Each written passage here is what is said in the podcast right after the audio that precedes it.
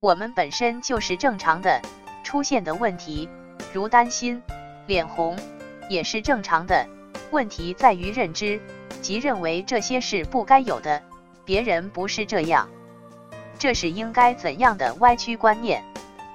生活也好，为所当为也好，他们就是你所在做的事情的本身。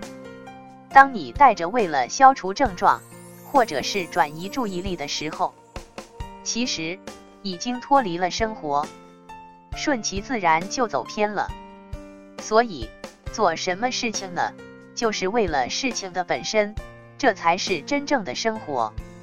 我们做任何事情，生活也好，工作也好，学习也好，这并不是为了什么转移注意力，或者是消除掉什么情绪。而这是一个自然的过程，转移注意力呢，或者情绪得到释放，这是自然而然的。就是当你做其他的事情呢，你的注意力自然就不在自己那些问题上。当你想着通过什么运动啊、打球啊，来摆脱某个情绪困扰的时候，其实就是森田讲的精神交互作用。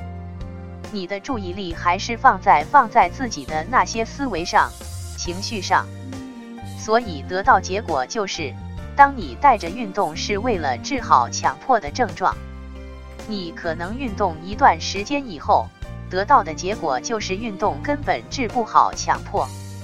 同样，你其他的也是一样，什么兴趣爱好嘛，可能你抱着这样目的时，兴趣爱好也变得索然无味。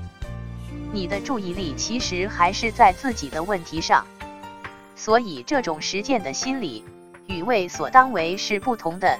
我们说接纳呢，它从来都是一个结果，它不一个方法。包括顺其自然、为所当为也一样。强迫症好了以后，还会不会有症状？我们说症状呢，所有的人都会有，包括正常人也会有的。问题在于我们对症状的执着，就是我们想把这些症状彻底的消灭掉。而我们说呢，症状就是焦虑投注的表现，它是我们自身的一部分，就像不好的感觉是感觉的一部分，所以是不可能彻底把它消除掉的。康复以后呢，不是说没有症状了，而是不再执着，就是感觉不到什么了。就像你以前对什么很在意，后来觉得毫无意思了。所以执着于好起来的人和执着于美好的人是一样的。真正康复的人是懒得理这些的。这就是我们和正常人的区别。所以说，问题不在于症状，而是还症状于正常。